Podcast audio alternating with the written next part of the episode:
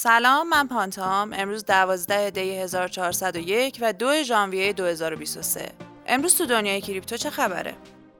شرایط تورمی سال 2023 و آینده نچندان خوب دلار آمریکا پیتر شیف که یک اقتصاددان سرشناس آمریکاییه توی یه سری توییت اعلام کرد که مشکل تورم توی سال 2023 بسیار بدتر میشه و دلار آمریکا یکی از بدترین سالهاش رو تجربه می‌کنه. طبق عقیده شیف درسته که توی سال 2022 شاخص دلار آمریکا وضعیت خوبی داشت اما در نهایت به نسبت سقف نوامبرش 10 درصد کاهش داشته و انتظار میره که این ضعف توی سال 2023 هم ادامه پیدا کنه.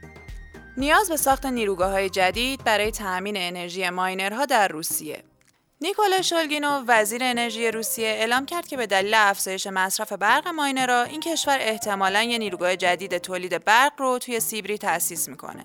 شولگینوف برنامه خاصی رو اعلام نکرد اما تصریح کرد که مقامات روسیه توی یه سری مناطق در حال بررسی شرایط برای توسعه بیشتر شبکه انرژی و ساخت نیروگاه بیشتر هستند. کمترین مقدار رمزرز به سرقت رفته سال 2022 در دسامبر.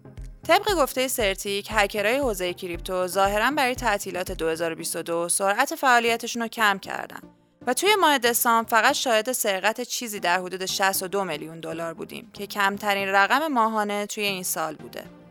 استرالیا چهارمین مرکز بزرگ ATM های کریپتو طبق داده های کوین ATM رادار که تعداد کل دستگاه خودپرداز ارز دیجیتال توی دنیا رو رصد می‌کنه استرالیا با پیشی گرفتن از السالوادور به جایگاه چهارم کشورهای بزرگ دارای ATM های کریپتویی رسیده.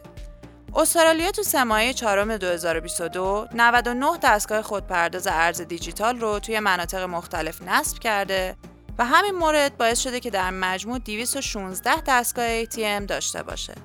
ممنون که کوینکست امروز رو گوش دادین تا کوینکست بعدی